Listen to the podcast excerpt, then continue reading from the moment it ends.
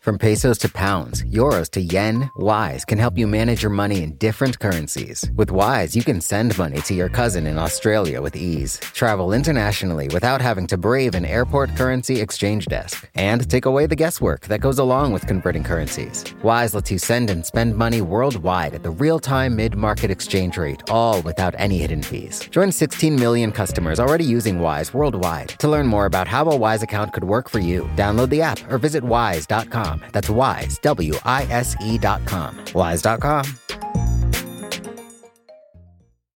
You know how to book flights and hotels. All you're missing is a tool to help you plan that unbelievable travel experience. That's why you need Viator. Book guided tours, excursions, and more in one place. There are over 300,000 travel experiences to choose from, so you can find something for everyone. And Viator offers free cancellation and 24 7 customer support for worry free travel. Download the Viator app now and use code Viator10 for 10% off your first booking in the app. Find travel experiences for you. Do more with Viator. What's wrong with the Democratic Party's brand? I'm Sean Illing, and I'm your host for Vox Conversations.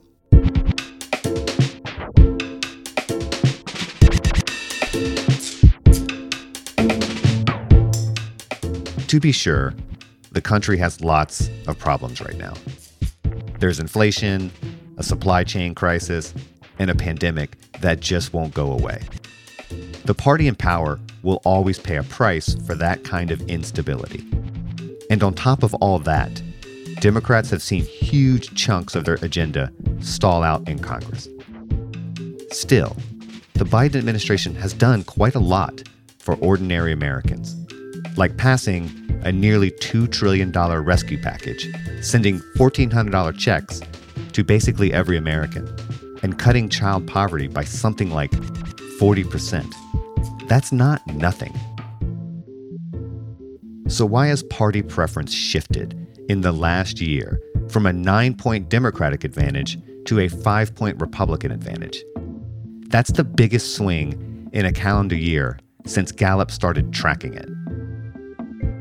I reached out to Dan Pfeiffer, a former White House communications director for President Obama, and now co host of the Crooked Media podcast, Pod Save America.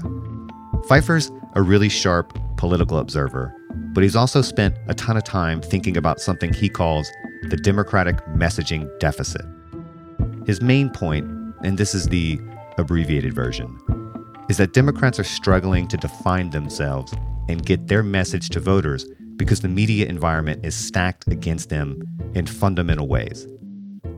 And if he's right about that, and I think he is, this is an enormous challenge for the party.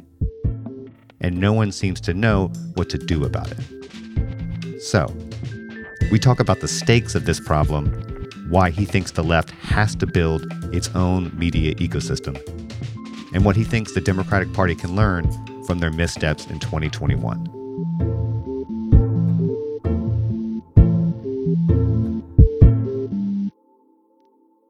Dan Pfeiffer, welcome to the show. Thanks for having me. I want to start by going back a few months to November when Virginia had its gubernatorial election. Obviously, the Democrats lost, and there was a lot of debate about the significance of that loss and what it did or didn't signal. Now that we have some distance from it, I'm curious what's your read of it? Why do you think it went as badly as it did for the Dems? Well, I think it's a gigantic warning sign for the party about what's going to happen in 2022 if we stay on this path. Now, I think it's fair to say that that election was about as poorly timed as you could possibly ask for it to be. Here it is, right as inflation's ramping up, the pandemic is resurging. We're just right back into school starting again in the middle of a pandemic and parents dealing with the level of anxiety that comes with that and the disruptions that come from that. And then just as the like maybe the cherry on top of, of that terrible sundae, it was basically, I think, the day of the election was the day that kids five to 12 started getting vaccinated. So you didn't even have that before you. And then you had Youngkin being a excellent candidate and McAuliffe being sort of a a good candidate in other years, but a terrible candidate for this year, where there was a real anti incumbent sentiment in the country. But, you know, look, Virginia is a state that is not purple, it's blue. And if we're losing in Virginia and losing pretty handily, then we're going to be in trouble all over the country. Well, moving beyond Virginia and looking at the national landscape, I've seen a lot of these poll numbers. I know you track this stuff much more closely than I do, so you've seen them as well. Why is the Democratic brand so weak right now? I mean, do you have some kind of unified theory here? Yeah, I don't know that it is a, you don't need a political science degree to be a master in polling. Things are not great. People are pissed off and Democrats are in charge. That was the problem in Virginia. That was the problem in New Jersey. And that's the problem nationally is people are incredibly exhausted and frustrated. And I think for too long, too many sort of underweighted the political impact of inflation, or maybe thought it would be more transitory or quicker than people thought. But it is very real, and people are very upset about it. And we're in charge. And all of the conversation and coverage for the last year has been about Democrats. There's been almost nothing about Republicans. It's about fights between Democrats. Can we get Joe Manchin to do this? Can we get Kyrsten Sinema to do that? What is Joe Biden doing? What he's not doing? And the thing that brought people together to beat the Republicans in 17, 18, and 20, which is the threat of Donald Trump and Trumpism and Republican radicalization, has been completely absent from the conversation for the 90 some percent of Americans who are not on Twitter. Why do you think that is falling so flat? I mean, not just a kind of, you know, Democrats trying to scare people as it were with Trump as kind of the boogeyman, but just even the the general sense among the Democrats that we are in a kind of political emergency, that there's a real ever-present concrete threat to American democracy. It just does not seem to be moving the needle. And I just wonder why you think that is. You mean with the public? Yeah, yeah. So I think there's two factors here. One is we're in a pandemic with inflation at a 40 year high. It's very easy to understand why people are naturally going to put those two things, the health and safety and financial stability of their household, above the threat to democracy. So that's one. And two, no one is making the case. It's not being made in paid media. It's not being made in earned media. It has not been made from the White House or from Congress, although you're starting to see that change a little bit. And it's not covered in the press in the way that most people will consume it. Um, I will have many, as I often do, critiques of the press, but that just hasn't been the story. The story has been what can Democrats pass on Capitol Hill and not what are Republicans doing. And so it's not front of mind for anyone, and no one's doing anything to make it front of mind. Oh, we'll get to the press. That's probably where I have the most thoughts and the most um, anger. And I know this is something that you've written quite a bit about, yeah. but just kind of hanging on this for a second. I mean, there was a post election kind of focus group study that made the rounds after Virginia. And the results of that, I mean, it was only like three or four pages, very simple. And they were looking at basically suburban voters.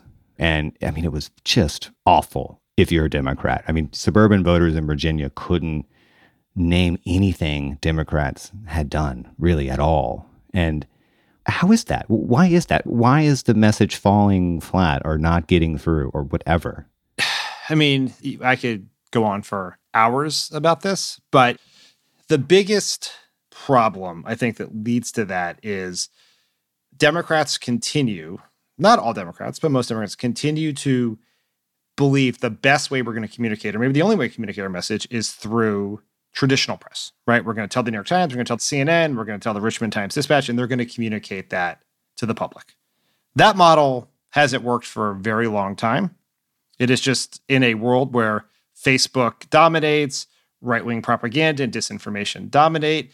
The idea that anyone other than the most plugged in of news junkies are going to have any real information about what is happening and what is being proposed is just sort of folly. There's no evidence to suggest that would actually happen. And it's it's one of those things where we, our party too often, and we think the press is going to do our job for us, that they're going to communicate our message. When what we ultimately have to do is it is our responsibility to get the message or the news into the voters we care about's ears. And that's not going to happen organically. It has to happen through paid advertising, social content we generate, progressive media, and there has been very little effort to adjust our communication strategy. The White House is better than Capitol Hill, but all across the party for a very new and difficult reality. And we did not have to do this in the Trump years because Trump dominated the conversation and he made the case against himself all the time.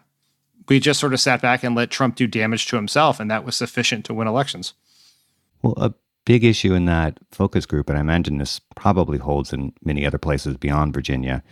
You know, the voters said that Democrats are obsessed with social issues more than they care about the economy. How much of that is perception and, how much of that is reality? It's very much perception. I mean, it, what is Joe Biden spent the last year doing?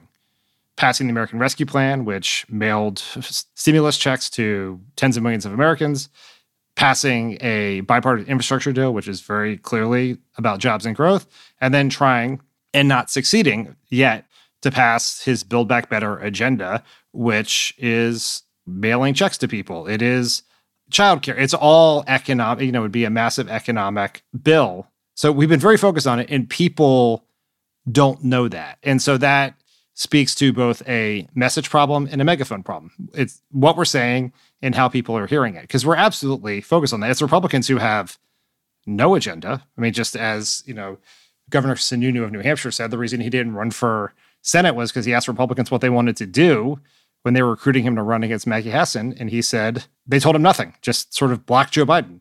So that's two failures. It's both a failure on our party's part and sort of the ability of the larger information ecosystem to communicate to people what, to what's actually happening. You know, this question strikes some people as ridiculous, but I really don't think it is. Do you think policy still matters? Like on a purely political level. I mean, look, I get that inflation is bad. I get that COVID sucks, but Democrats have actually done a lot for you know, everyday Americans, especially Americans with kids. I mean, Jesus, as you just alluded, Biden passed a $2 trillion rescue package that included $1,400 stimulus checks for basically the entire country. And it meant nothing. It's like it never happened. It's just in the wind. I mean, it, if that doesn't matter, what do you do with that? I mean, it is the just the killer indictment of the idea that doing popular stuff is a good political strategy. I mean, he mailed money to people and his approval rating didn't move. I mean, it's just it's a truly stunning thing we all have to grapple with. I think the answer is, of course, policy matters, right? Having unpopular policy is really bad. The Republicans suffered greatly in 2018 from having trying to repeal the Affordable Care Act and passing the Trump tax bill, which was at its time the least popular piece of legislation passed in polling history, I think. And so having good policy is better than having bad policy, but it's not a sufficient way to win elections because I think there is this belief among too many people in politics that, and I think it's somewhat condescending. It's really hard for us as Democrats because we believe ourselves to be the party of the working class, that we are the ones who support raising the minimum wage. We want to protect Social Security and Medicare. We are the ones who want to continue the expanded child tax credit. We want to do all those things. And here you have Republicans who, when they get into power, what do they do? They want to kick people off their health care, use that money to pay for tax cuts for the rich, right? And so, yet, our coalition, you know, dominate among white working class voters and made some inroads with working class voters, black and Latino working class voters. And so we sort of say to ourselves, if only like this condescending view that if only these working class voters had any idea what was in their interest, they would support us, as opposed to understanding that people's political decisions are much more complex than that. They're about identity and culture and you know what their support for either party says about them and then just like what's best for my bottom line and we should do all the things we're supposed to do. And I think, you know, getting the Build Back Better bill in some form done, particularly the climate provisions, will be very important. I mean, obviously for the planet, but also politically for the voters who turned out for Biden in 2020 to have them turn out again in 2022. But that is not sufficient. There is something much more emotional about politics. And we have to think about our message.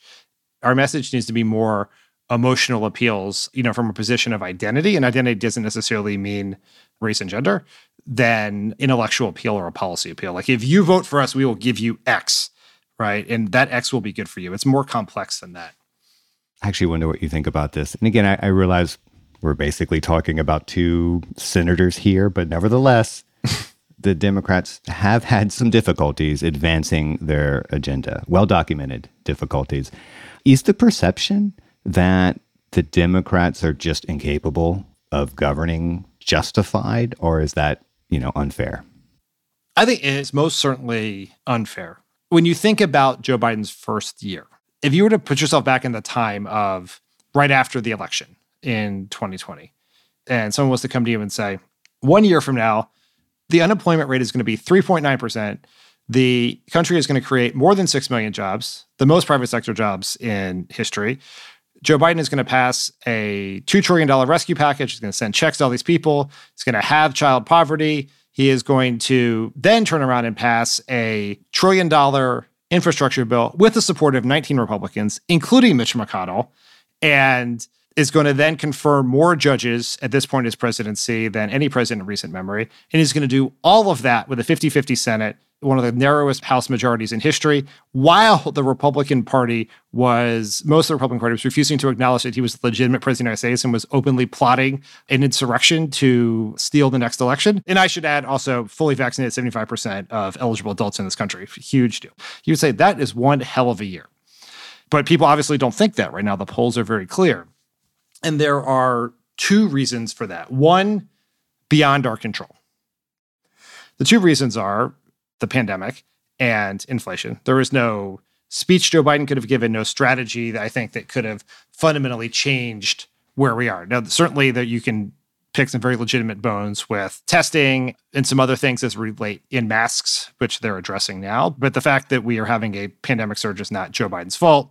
The fact that inflation is happening is not Joe Biden's fault. We know that because it's happening all over the world. The thing where I think Democrats, and I include myself in these Democrats who did this poorly, as someone who talks about these issues publicly a lot, we've done a very poor job of expectations management. Right. We have let the country and the press and our voters believe that certain things were likely to happen in terms of the size and scope of what we could accomplish with our very narrow majorities. We are engaged in that right now, where despite Joe Manchin and Kyrsten Sinema telling us 100 times over and over again that they are not going to change the mind on filibuster, we set up a high stakes showdown that ensures that we will have a huge, giant loss, you know, right at the one year anniversary of Joe Biden's presidency, which I imagine everyone finds incredibly unhelpful. And, you know, there was a quote the other day from Doug Sosnik in the Washington Post. Doug Sosnik, the former Bill Clinton White House political director, very smart guy who said something, and I'm paraphrasing here, that Washington's all about expectations management. It's not whether you win or lose, it's whether you beat the spread. And I think all of us set a very unrealistic set of expectations and then failed to meet them. So even if and when Joe Biden accomplishes some incredibly important things, the political value of that will be diminished because it's being compared against what he could have gotten done, not against what he did get done. Yeah, and look, I get that. And I get that, you know, you're a Democrat, so like you want to make the case for the Democrats, but I, I also don't want to just let Biden and the administration totally off the hook here, right? I mean, they have messed things up. They have made mistakes. I mean, I, look, for instance, I'm glad they're sending out COVID tests now to every household in the country. Why the hell didn't they do that a year ago? You know, some of the messaging has been weirdly inconsistent and strange. You know, I just, how much of this is self inflicted from your point of view? I mean, are there any particular mistakes or egregious mistakes you think they've made that they could have not? Yeah, I mean, the things you cite are obvious mistakes, like the fact that we did not do enough, and Joe Biden admitted as much in his press conference, did not do enough to have enough tests or enough good masks, and why that's happening in January of 2022 as opposed to in November of 2021 when Omicron hit is a very, very fair critique. I 100% agree that some of the communication from the CDC and the FDA has been poor and confusing and contributed to some of the problems in the pandemic. But there is also this double standard here, which is because Democrats believe that government is a force for good and Republicans run on anti-government platform, that Democrats have to be perfect in governing, can make no mistakes, and every single one of those mistakes is an indictment on who they are and what they stand for. And Republicans can come in and whether it's Bush or Trump, do an absolutely historically miserable job at government, and that is just seen as, oh, That's Republicans. And I think it's like, what is the standard we're holding Joe Biden to? As he would say, are we comparing him to the almighty, i.e., perfection in government, or are we comparing him to the alternative, which is what we just saw with Trump? I take Dan's point that Democratic presidents are graded on a steeper curve than Republican ones, which is especially striking when you think of the president before Biden. You remember, right? Angry guy, love to tweet. But there are also problems baked into the business model of media that frankly disadvantage Democrats, like our addiction to drama and bad news.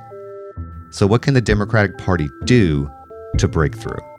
That's what I'll ask Dan Pfeiffer after a quick break.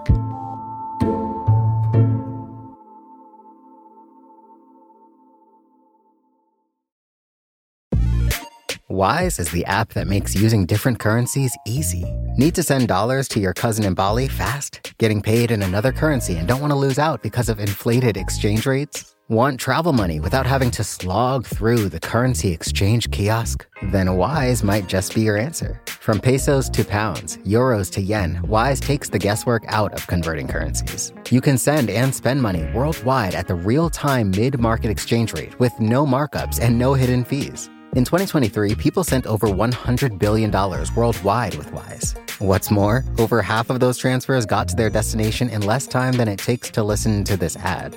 Whether you're traveling, sending money abroad, or doing business, let Wise help you manage your money in different currencies with ease. Join 16 million customers already using Wise worldwide. To learn more about how a Wise account could work for you, download the app or visit wise.com. That's wise, W I S E.com. Wise.com. Support for the gray area comes from Burrow. Getting the right furniture for your place can be really annoying.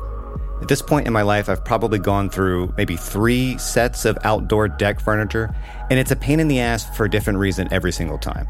It doesn't look like it did in the pictures, the assembly isn't what they said it was, or it's just not as advertised for whatever reason. Thankfully, Burrow is the furniture company that wants to make it all a little easier.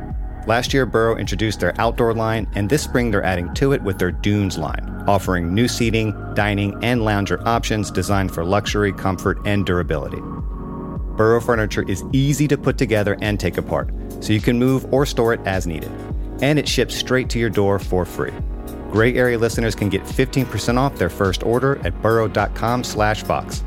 That's Burrow, B-U-R-R-O-W dot com slash Vox for 15% off burrow.com slash Vox.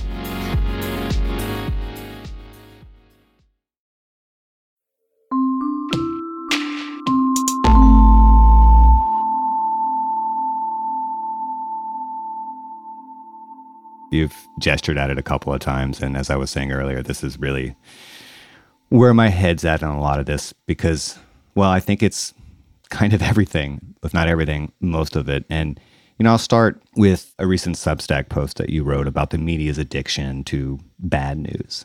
Give me an example of what you have in mind here and maybe explain why you think that addiction is disproportionately hurting the Democrats.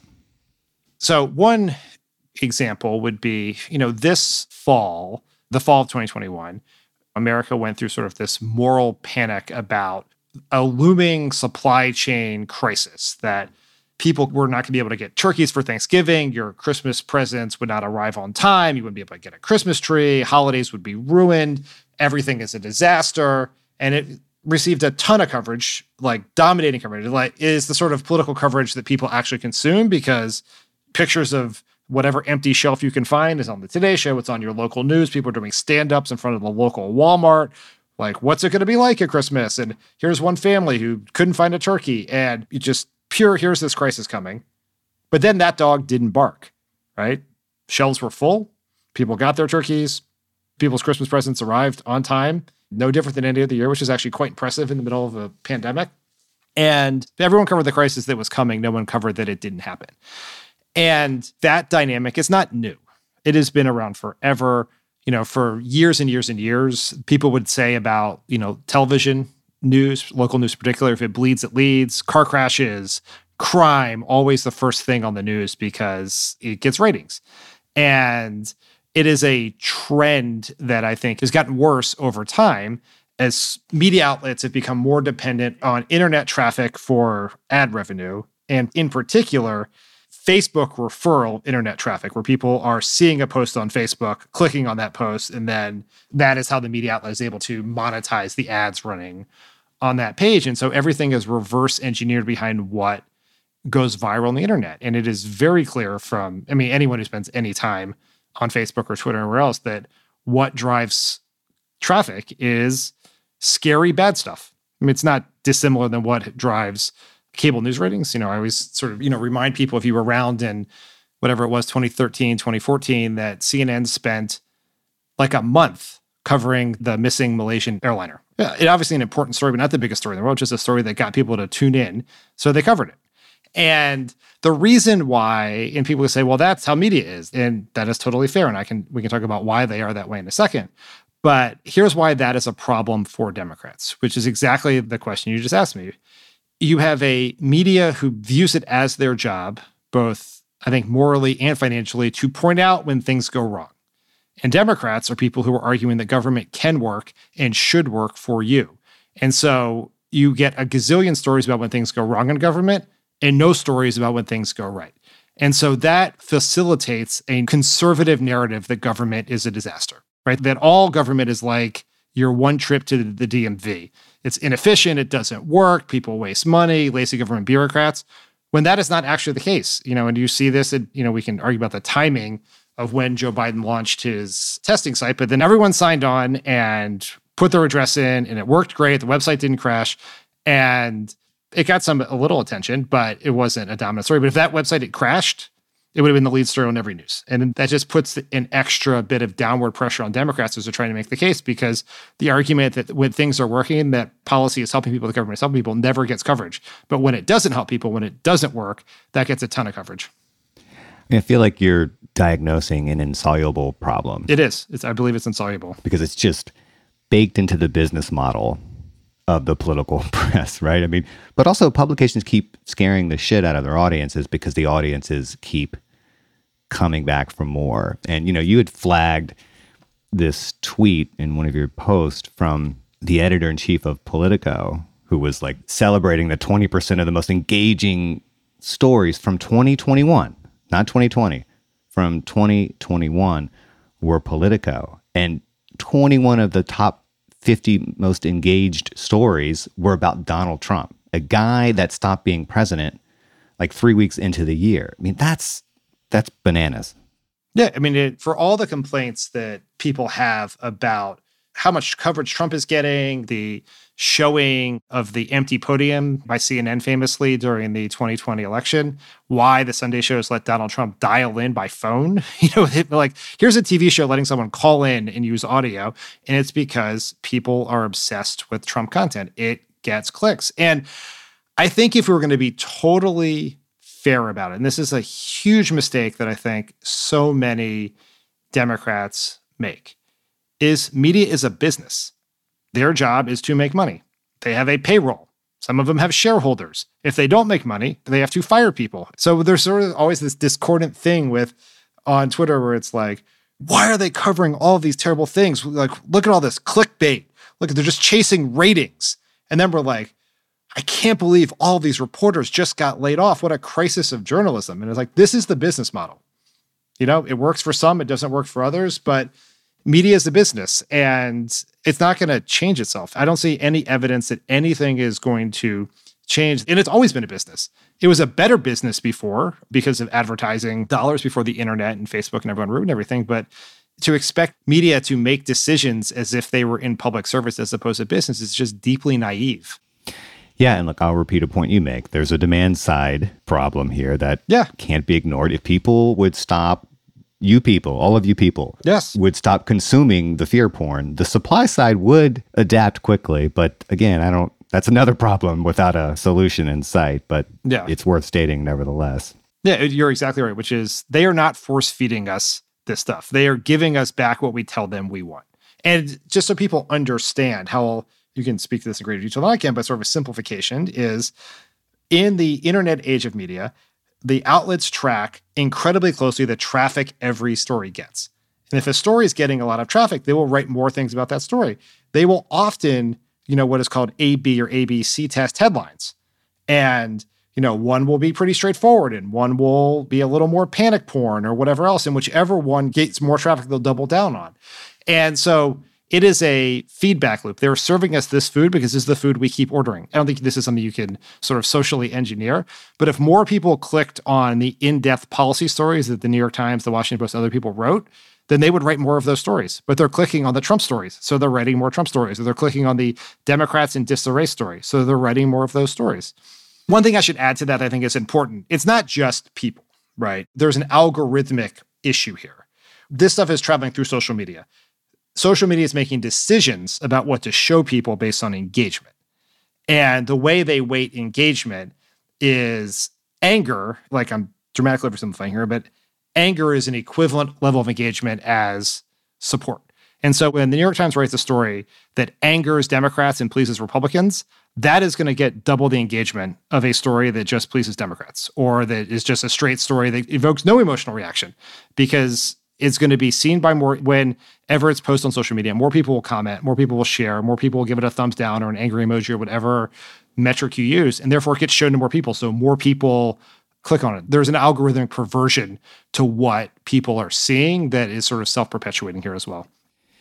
Well, the other side of this conversation is more, I think, internal to the Democratic Party and what they can and can't do in this media environment. You've called this the Democratic messaging deficit. I have a lot to say about that, but before I do, can you just kind of explain what that deficit is? Yeah, which is that the Republicans have spent decades building up a massive ideological based media apparatus. You know, we think about it as Fox News, but it's not just Fox News. It is Breitbart, Gateway Pundit, Daily Caller, talk radio. You know, been around for a long time, still incredibly powerful in a lot of places and an entire Facebook centric digital army, kind of led by like the likes of Ben Shapiro and Dan Bongino, that dictates the four corners of the political conversation and drowns out Democratic messaging. They have a giant army, and we have just like a couple people with you know shooting spitballs to try to keep up, and we're getting clobbered on it. Well, this is a point my former colleague uh, at Vox, Dave Roberts, has made, and I've tried to make it in a few different places, and you're making it here at least a version of it, right? Republicans have constructed a massive, insular, self contained media ecosystem that delivers their version of reality straight to voters, whereas the Democrats still rely on traditional media as the primary means of distribution. That's kind of the whole game right there, Dan, isn't it? I, I don't, yeah, as long as that is the case, the Democrats are screwed, are they not? Yeah, that is the case. And like Democrats can still win elections in that environment. I know that because we just did it in 2020 and 2018. But it, we are competing with one hand tied behind our back when we do it. And it becomes incredibly difficult when we are in power because it becomes nearly impossible. You have this massive apparatus communicating this negative message, this version of reality at scale to tens of millions of people. And they are doing it with the exact optimized political message for Republicans. And then you have Democrats trying to communicate their message, but it's not being delivered by people who share Democratic interests. It's being delivered by the media, who we just talked about, the traditional media, who have very different interests. Some of those interests are good, we may not like some, I may not like some of them, but they are not our interests, right? They do not view it as their job to tell people why Democrats are good and Republicans are bad. It is to inform people or generate traffic or what, you know, it's different for everyone. And it is just such a massive asymmetry. And it has been evident for years and years and years. And so little was accomplished in the Trump years to narrow that gap. It's actually worse now than it was before. My view, and maybe this is controversial, or maybe maybe I'm just wrong. That's entirely possible. but my view is that the majority of people are ideologically vacuous, which is to say, I don't think they really have fixed or coherent political beliefs. And if that's true, then what really matters is issue salience. People will fixate on whatever issues are ascendant at any given moment. And if those issues are critical race theory or immigration whatever, that's bad for Dems. And if the issues are healthcare, social security, or whatever, that's probably good for Democrats. I mean, am I wrong about any of that? And if so, how so? No, I think you are correct that issue salience is of incredible importance to voters because where Democrats have won election presidential elections in recent years, it was in 2012 and 2020 where even with the power of the Republican right-wing media machine, they couldn't really change the most salient issue. In 2012 it was the economy, and they had much much much less power to dictate the terms of the debate back in 2012. And in 2020 it was the pandemic. They could change how lots of people viewed the pandemic and you know sort of bend reality about Trump's response to the pandemic, but it was going to be the pandemic. For as powerful as Fox and Facebook and Breitbart and everyone is, you can't you can't make a pandemic go away when everyone's been locked in their homes for nearly a year at that point. But look at 2016. There was no reason that immigration should have been a top issue in 2016 other than Donald Trump and the right wing wanted it to be the top issue because it was the issue that benefited them. So they made it the top issue. There was no border crisis. There was no precipitating event that made immigration more salient in 2016 than it was in a previous election. It was because Republicans decided that was good for them, so they did it. Yeah, yeah. I remember when Hillary Clinton was running, and you know, a lot of people were complaining that you know she needs to talk more about the bread and butter economic issues, and I was one of the people bitching about that and making those same noises. And then again, Dave Roberts is getting a lot of shout outs here. Um, today, but I remember for Vox, he, he actually did a, a content analysis of Hillary Clinton's speeches during that campaign. And when you looked at what she actually said, she spent way more time talking about the economy and these sorts of things than she did about, you know, immigration or whatever, social issues, whatever. But that wasn't reflected in the coverage. It just simply didn't matter. The idea that she could dictate issue salience by virtue of what she was saying was just false. And it's even more so today because the, the media environment is even more kind of ideological and polarized and fragmented. So I I have spent the last year working on a book on this very topic, uh, which is coming out in June. And one of the things that in my research I discovered was 2012 was a huge wake up call for Republicans. In the sort of DC establishment view, the thought was that wake up call was going to be that you know Republicans are you know too right wing on these issues. They need to be you know more open on immigration. If they have to moderate if they're ever going to win in this changing America with the Obama coalition. But for folks like the Mercers, the billionaire funders of Breitbart and big Trump supporters, and Steve Bannon, the lesson was they have to do exactly what you're doing. They have to build the apparatus to decide what the election is about because the election was on the economy. Mitt Romney agreed that's what the election should be on, but Obama was able to dictate how that debate played itself out. That it was going to be a choice between two differing views on the economy as opposed to just sort of some sort of referendum on Obama. And so they built this apparatus. That is, you know, what Breitbart was for. That is what the building up of all of these other digital sites that came out of that election were meant to do was to pump content into the social media ecosystem to decide what things were about. And, you know, Fox has been around forever. It's always been influential, but it is the combination of Fox, what is on TV, what Fox is doing on Facebook and digitally, and all these other sites that have increased this power of the right wing to decide what gets talked about, to dictate the conversation, and that it puts Democrats at a dramatic disadvantage.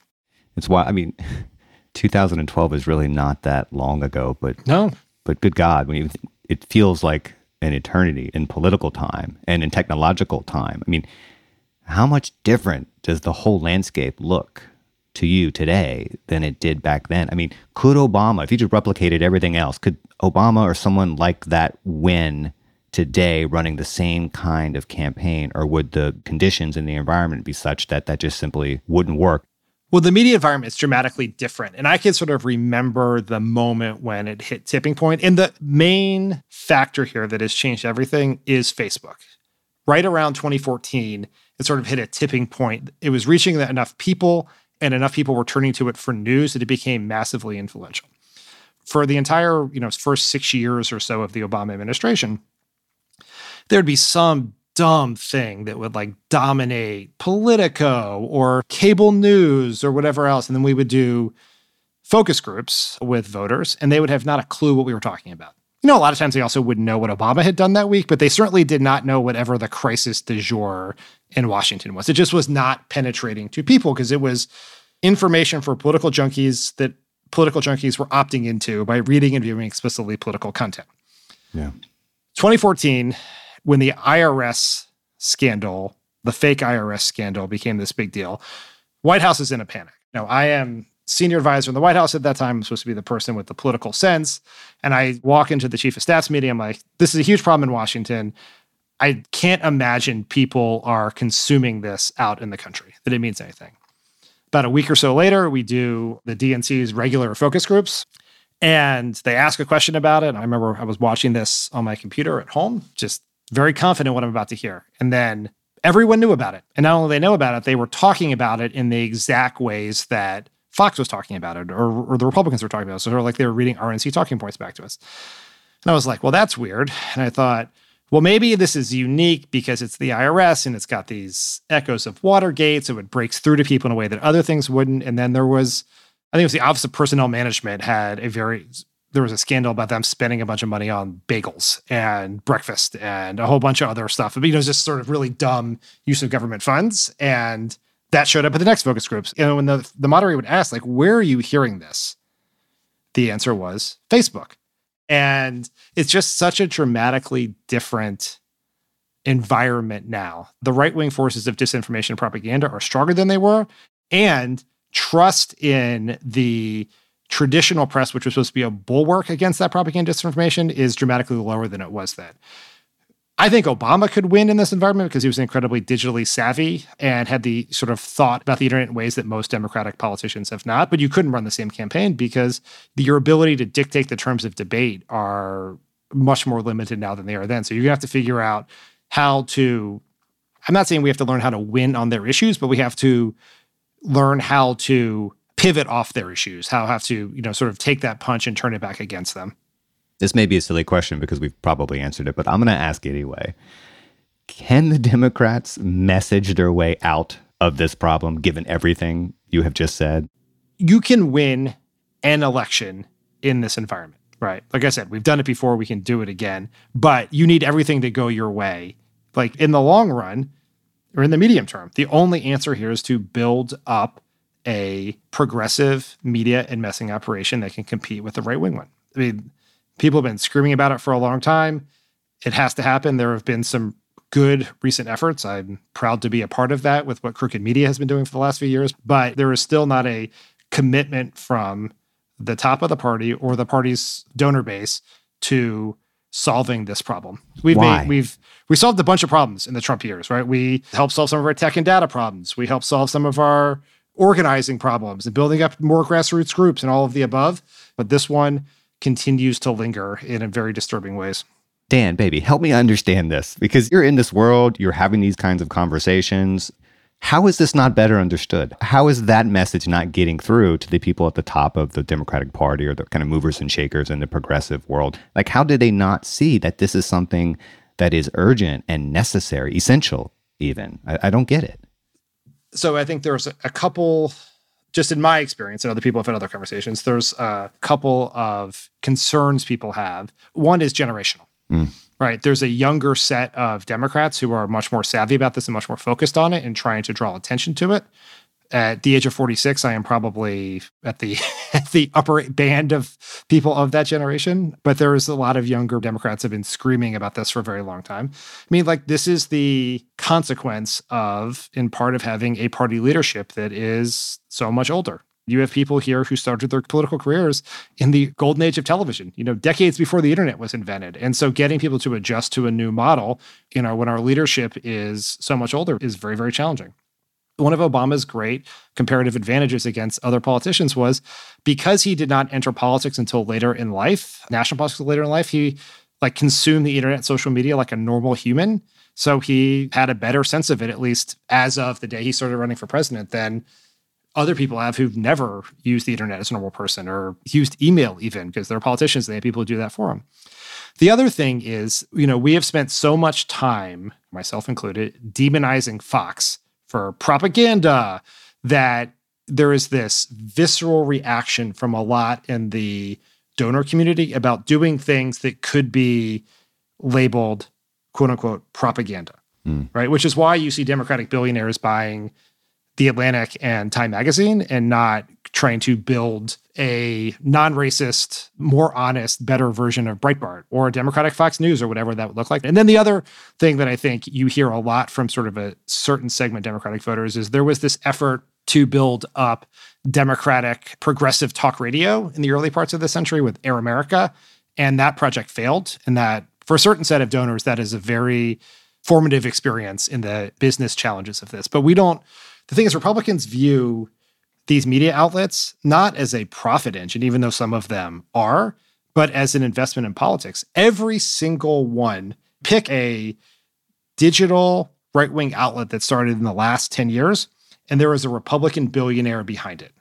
Yeah. Right. Whether it is the Mercers and Breitbart, whether it is you know, obviously Murdoch and Fox, it is Foster Friess and the Daily Caller. There are these two brothers who made billions on their fracking business in Texas, who gave the seed capital to Ben Shapiro. I mean, every single one of them has Republican billionaire behind them because they view building up this media infrastructure as a way to achieve their policy goals. And it was worth every cent they invested. The return on that has been extraordinary yeah, look at their tax cuts, right? I mean, it's this is changing some, right? Whether you have the More Perfect Union, which is the progressive video outlet started by Faz Shakir, Bernie Sanders' campaign manager, whether you have Courier Newsroom and Good Information, which is the progressive effort to fight disinformation at the local news started by Tara McGowan that is funded by Reid Hoffman and George Soros. Like there is some efforts here, but we have a long way to go to convince the bulk of the party to engage at this level. Yeah, I mean, this is something I've always said. You know, Democrats like to win arguments, Republicans like to win. And they just seem to get what it takes in a way that Democrats, for whatever reason, don't. And it can be very frustrating to watch. I've always said that the greatest asymmetry in American politics is that Democrats view political power as a means to an end, and Republicans view it as an end in of itself. Yeah, well said. And look, I think a venture like Crooked Media I think does prove that there is some kind of market for this. But do you think something on the scale of what the right has done is possible on the left? Or do you think it's just for a variety of reasons a different market with a different customer base, for lack of a better word, that would make that more difficult? I think the market is 100% there. Yeah. There is no question about that in my mind. And you've seen trust in traditional media sources among Democrats begin to decline over the last few years for the first time in recent memory. So it's obviously not at the Republican level, which has dropped like 35 points, I think, since Donald Trump was elected. But there's more openness to it. There's more frustration with how the, you know, quote unquote traditional political media covers things. It has to be a different product than what the Republicans offer. There is a different psychology. There's a different desire. You know, the Pew media studies prove this every time, but Democrats have a much more diverse media diet than Republicans. I don't think you can create on the progressive side this hermetically sealed information bubble that allows you to have some of these Republicans have one conversation with their voters and then one conversation with the rest of the electorate. There's nothing I've seen yet that suggests that, you know, if you listen to Pod Save America or, you know, you subscribe to some of these other progressive outlets I've talked about, that you're going to stop listening to NPR or reading the New York Times or anything like that. But I think we have to think about this as a megaphone. How do we build up a megaphone who's going to have a direct line to our voters and help shape the conversation in a way that Republicans have been able to do for decades?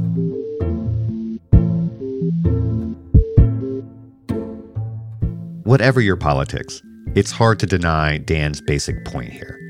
Republicans have done a better job of building a media ecosystem that serves their interest. And on top of that, there's just a lot of anxiety right now a pandemic, inflation, a brewing conflict with Russia. And that means the midterms are looking bleak for Democrats. After one last short break, I'll ask Dan how bleak?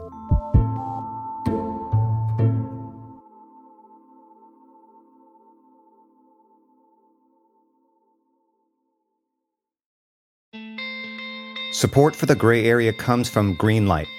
If you're a parent of teenagers, you might be starting conversations about money management and financial literacy. So often, the best way to learn is to do. But when it comes to money, there can be real consequences to learning the hard way. That's where Greenlight comes in.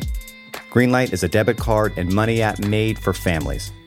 Parents can send money to their kids and keep an eye on their spending and saving. And kids and teens can build money confidence and lifelong financial skills. My kid is way too young to talk money with, thank God, but I have a colleague here at Vox that uses Greenlight with his boys, and he loves it. If you want to help your kids learn about money, consider Greenlight. It's a convenient way for parents to raise financially smart kids and for families to navigate this stuff together. Sign up for Greenlight today and get your first month free at greenlight.com slash gray area. That's greenlight.com slash gray area to try Greenlight for free. Greenlight.com slash gray area. Vacations can be tricky. You already know how to book flights and hotels, but now the only thing you're missing is, you know, the actual travel experience. Because is it really a vacation if you're just sitting around like you would at home? You need a tool to get the most out of your time away. That's where Viator steps in. You can book guided tours, activities, excursions, and more in one place to make your trip truly unforgettable. Viator has over 300,000 travel experiences to choose from. Everything from simple tours to extreme adventures and all the niche, interesting stuff in between. So you can plan something that everyone you're traveling with will enjoy. Real traveler reviews give the inside scoop from people who already been on the experiences you're considering, so you can plan with confidence. Free cancellation helps you plan for the unexpected and 24 7 customer support means you can travel worry free. Download the Viator app now and use code Viator10 for 10% off your first booking in the app. Find travel experiences for you. Do more with Viator.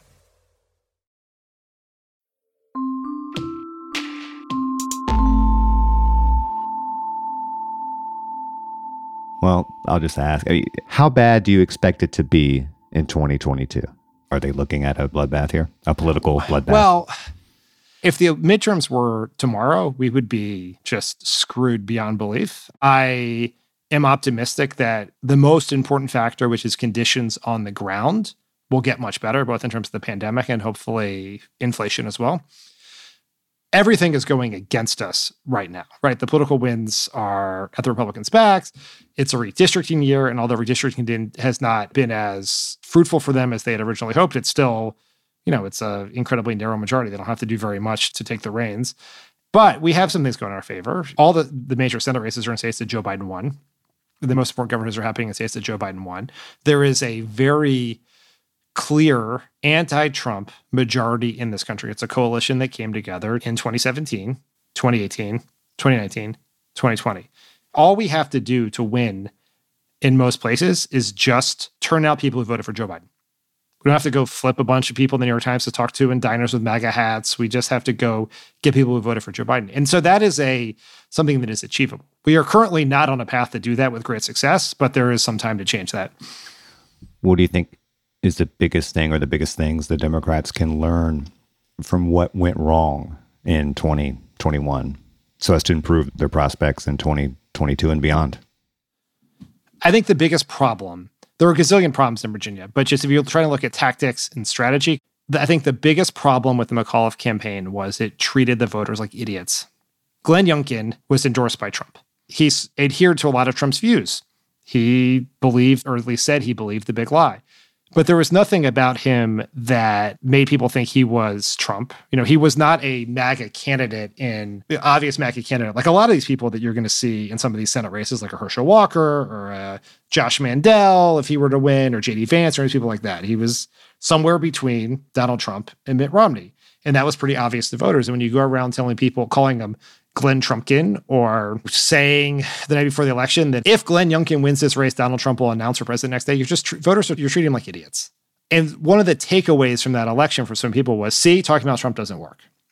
In my view, that's the wrong takeaway because I don't think talking about Trump is an option, right? He is the leader of the Republican Party. He's like working with them out in the open to plot plans to steal the 2024 election. He is the most influential Republican. He is planning on running for president you know, would likely announce that a few months after the 2022 election. Like we have to talk to them. We have to figure out smart ways to talk about them. Obviously, the California recall is not some perfect model for the rest of the country, but I think there are some things to look at there about how you run because yes, it's California, but Gavin Newsom did just as well in 2021 as he did in 2018. It was almost the exact same margin in a apocalyptic, terrible Democratic year as it was in an absolutely incredible Democratic year. And Larry Elder was a bad candidate, but there are going to be a lot of bad candidates running a lot of races. And so what I took from that is that the argument is not calling your candidate Trump, but is putting the Republicans, framing them as Trumpists, right? That they are part of this dangerous movement that brought this coalition together to take the House, the Senate, and the White House. What would your most basic, like fundamental bit of advice be for any Democratic campaign in 2022? And I realize there are lots of differences in each yeah. race based on where they are and the voting base there and all that. But just in terms of like just a basic universalist bit of advice, what would the first one be? Is that we need to hammer home a negative message about the Republicans on the economy. We have ceded this territory. Republicans have they have no economic plan to the extent they have an economic plan, it is the least popular policy agenda possible. Like if you were to take a political science exam and they were say, find a way to lose an election, it would probably be cut Medicare and Social Security to ensure that Amazon continues to pay zero tax dollars. That's like incredibly unpopular. But we have to frame who they are and what it's about. And fighting that battle in the economic territory, I think, is going to make give us some credentials to talk about what Biden has done and move the election at least a little bit more, if possible, into a choice versus a referendum. Because it does, like you said, every midterm election is a referendum on the party of power, of course, because if the party of power wins, everyone will say, see, it's proof that people like him. And if they lose, it'll say the opposite. But every voter still has to go into the voting booth or sit at their desk with a mail ballot to make a choice.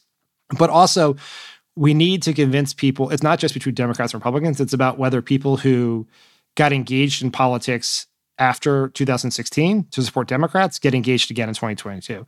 And whether people who supported Republicans prior to 2016 but supported Democrats in 2018 and 2020 continue to support Democrats. And I think the best chance we have to do that is by framing the Republicans negatively on the economy. I hate to do this because I don't want to sound like a Chris Matthews esque cable news host, but I'll ask anyway. I, what the hell do you think is going to happen in 2024? Be honest. Good or bad? Just give it to me straight up. What do you expect to happen? You mean like who's going to win? And not even necessarily who's going to win, but like, do, do you think it's going to be a, Republican, whether it's Trump or anyone else? No, I, I, don't think we have any way of knowing that. Democrats continue to be favored in presidential elections, not as much as they should be because of the biased electoral college, but you know, it's worth remembering the Republicans have won the popular vote in this country once since 1988. And the country is becoming more center left, more pro democratic nationally. I wish that trend played itself out more aggressively in Michigan, Wisconsin, Pennsylvania, Arizona, et cetera. But it's just impossible to know what things are going to look like. You know, I'm expecting that we will have a rematch between Donald Trump and Joe Biden. And the most important factor, I think, in how this really plays itself out is what happens in 2022. And do Republicans have the power to hand the presidency to someone who won neither the popular vote or the electoral college because that is what they intend to do that is what they are planning to do. They are very open about it. They are recruiting people to run for office to do that. The people running for secretary of state republican candidates are just sort of almost universally big lie adherents. And so it's hard to know what's going to happen in 2024 but what's happening in 2022 is going to have a huge impact on what the end game looks like I realize a lot can happen between now and then, but you know, Biden's polling numbers are bad, really, really bad. And maybe they won't be in 2024, but do you think Democrats would be better off if they had someone else at the top of that ticket? Whether or not that's even conceivable is a, a separate question, but do you think another Biden run would be a drag? Or, or, at least an obstacle to overcome. No, I think probably the I think probably the opposite. Really, and just on the polling thing, Biden's numbers are bad now. But I would also just take people back to September of 2011, which was Obama's polling nadir. That was when the New York Times ran that magazine ran that notorious cover said, that said, "Is Obama toast?" and used Nate Silver's model to suggest that Obama was probably going to lose. And then he won election with a very large, historically large electoral college margin, you know, 14 months later. And so things change very quickly. And right now, you know, Joe Biden is in charge and people are pissed off. And the conditions on the ground will change. Hopefully they'll change for the better. And people have to make a choice. And if that choice is between the guy who eventually got us out of the pandemic and the guy who screwed it up to begin with, that's a choice that would favor Joe Biden. All right. Dan Pfeiffer, I really appreciated your time here and I enjoyed this. So thank you so much for coming on. Awesome, Sean. Thank you.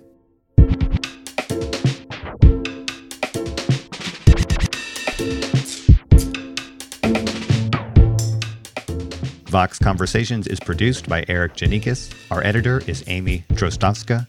Paul Robert Mounsey mixed and mastered this episode.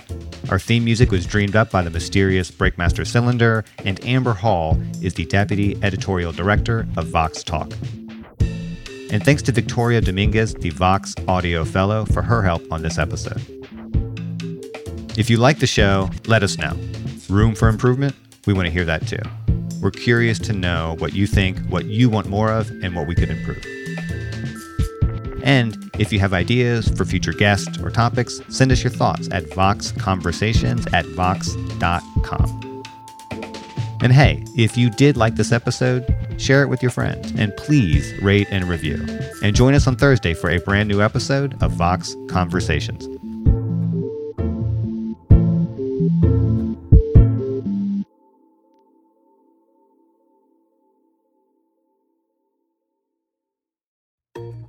This episode is brought to you by Choiceology, an original podcast from Charles Schwab.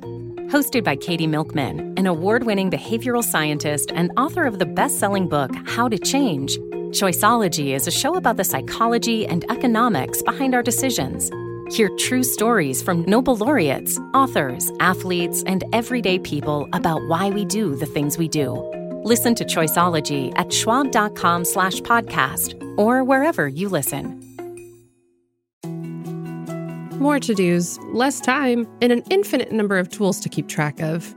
Sometimes doing business has never felt harder, but you don't need a miracle to hit your goals. You can just use HubSpot because their all in one customer platform can make growing your business infinitely easier. Imagine this high quality leads, fast closing deals, wildly happy customers, and more benchmark breaking quarters. It's not a miracle, it's HubSpot. Visit HubSpot.com to get started today.